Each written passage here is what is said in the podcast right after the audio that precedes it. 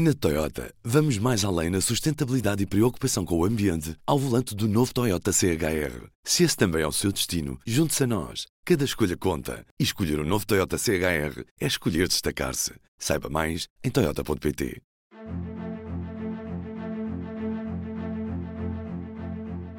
Bom dia, o meu nome é David Pontes e está a ouvir o P24. Sou um bode expiatório numa batalha política. Disse ontem na Comissão Parlamentar de Inquérito a despedida, mas ainda presidente executiva da TAP, Christine Omier-Widner.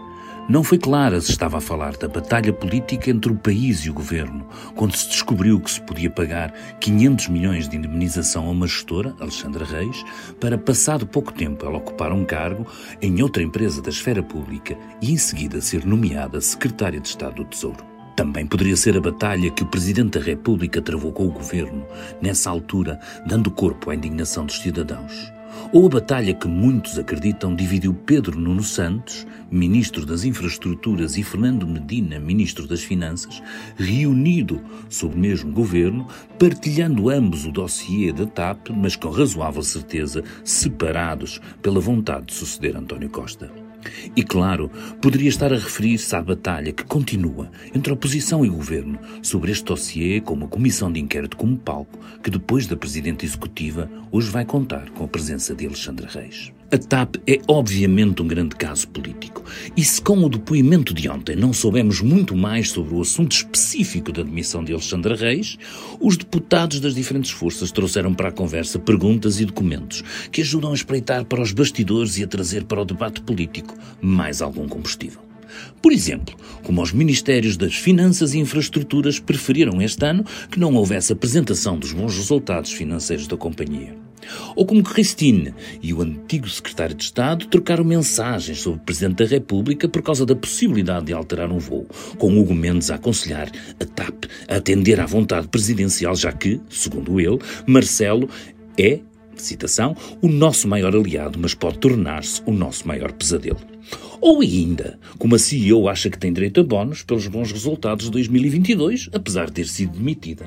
Ou ainda, como ela teve uma reunião com o grupo parlamentar do PS antes de ser ouvida no Parlamento em janeiro. I was not uh, expecting uh, such a high political pressure when I joined the company in June 2021.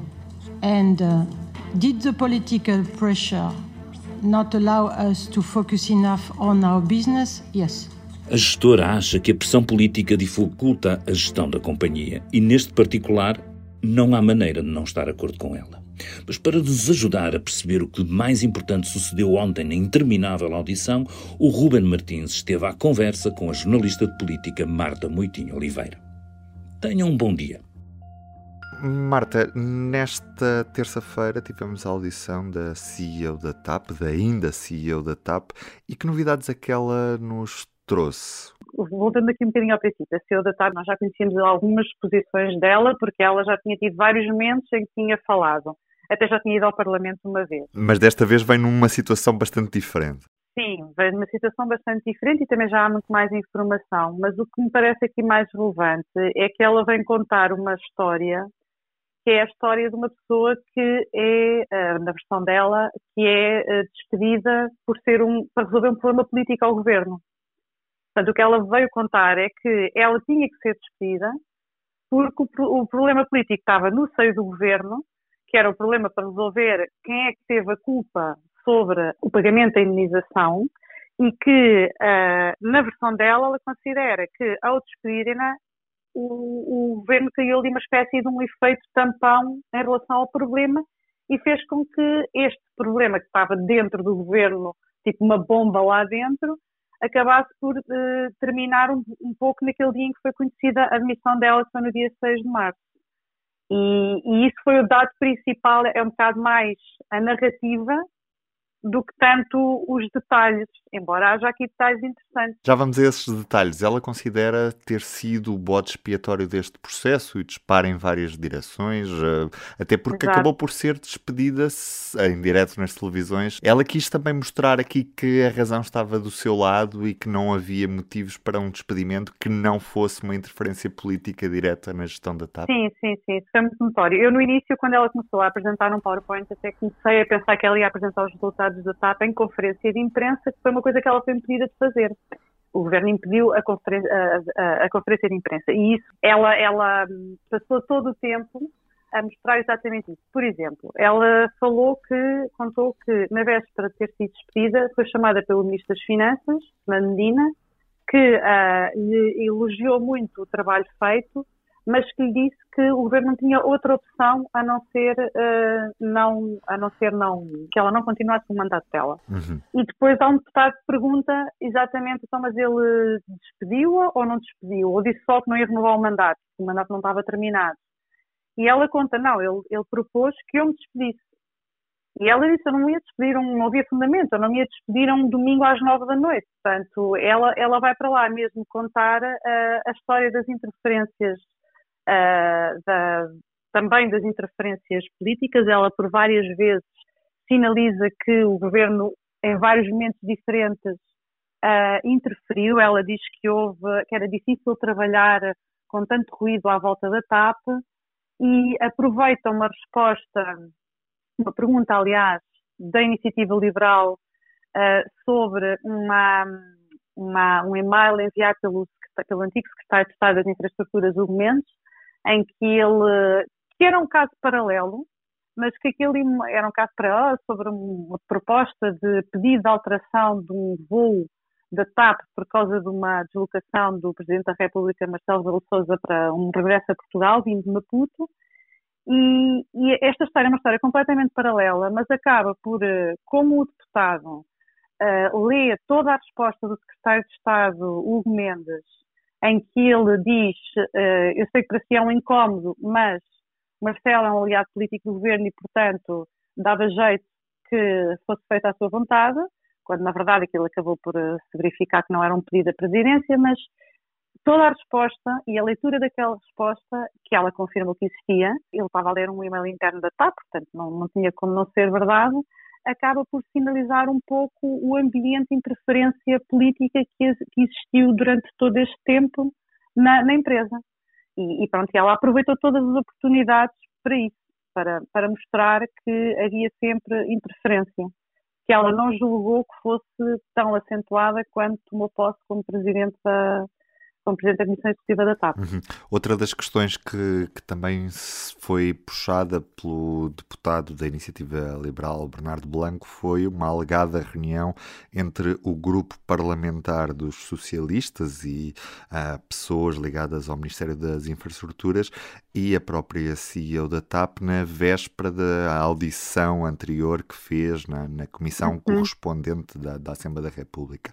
Este caso tem alguma gravidade política, este tipo de reuniões são comuns ou tivemos aqui conhecimento de algo que até agora não sabíamos que, que acontecia? É sim, elas não costumam ser do conhecimento público.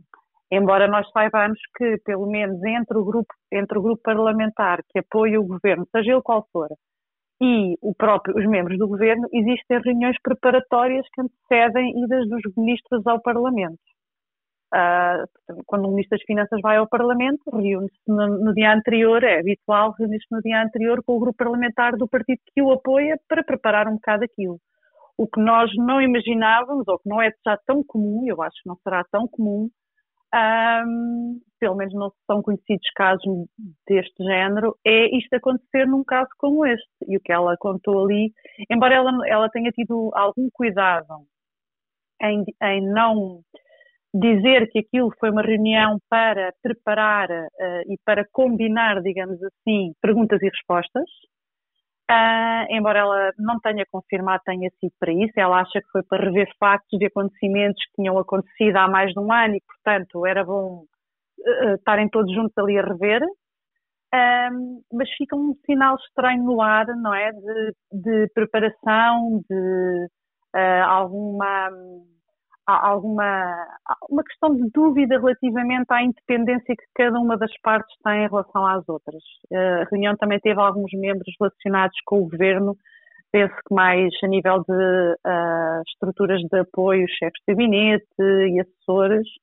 Uh, portanto, foi uma reunião mais alargada até. Mas foi um pouco estranho, um pouco estranho o conhecimento desse, desse facto, porque não é assim tão comum saber-se isso.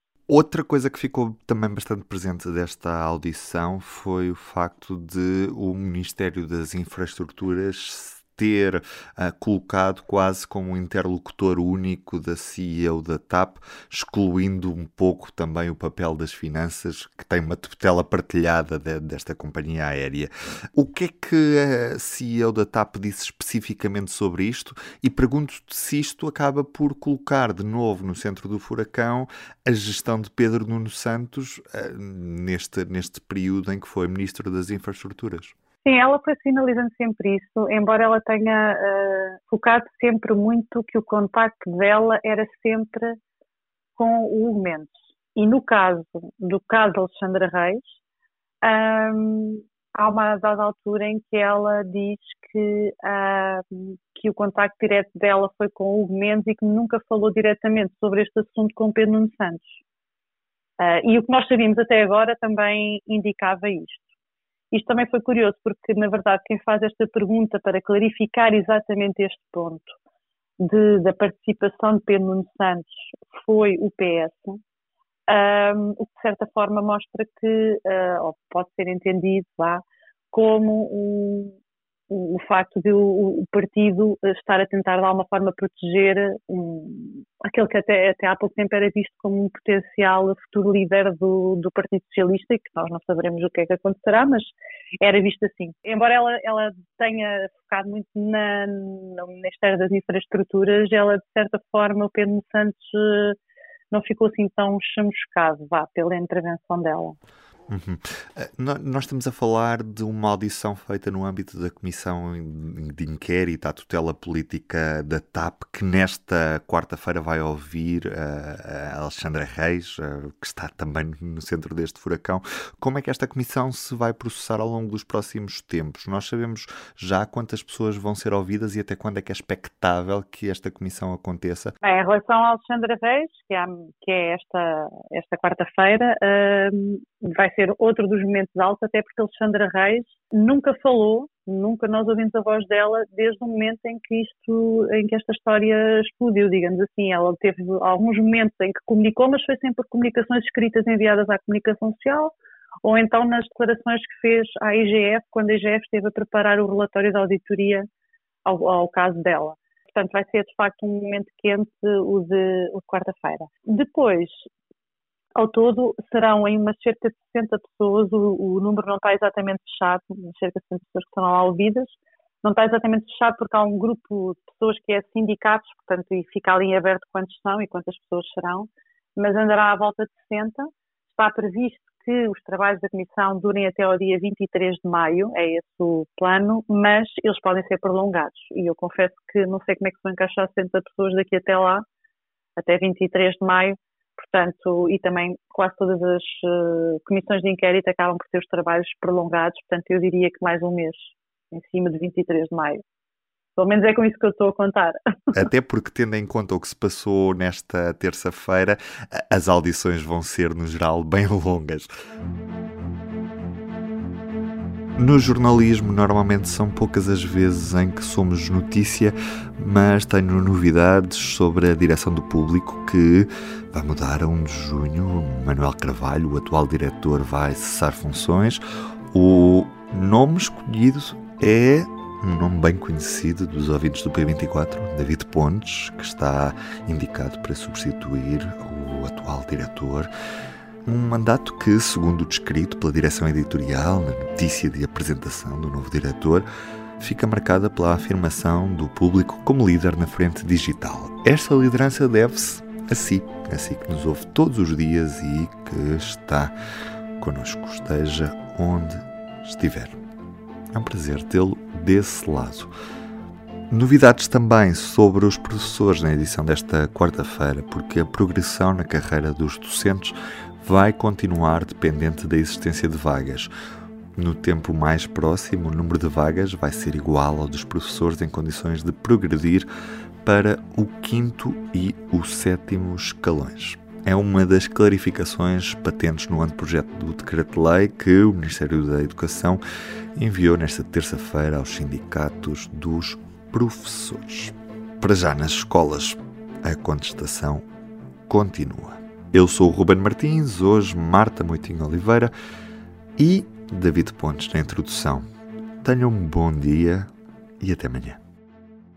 O público fica no ouvido. Na Toyota, vamos mais além na sustentabilidade e preocupação com o ambiente ao volante do novo Toyota CHR. Se esse também é o seu destino, junte-se a nós. Cada escolha conta. E escolher o um novo Toyota CHR é escolher destacar-se. Saiba mais em Toyota.pt.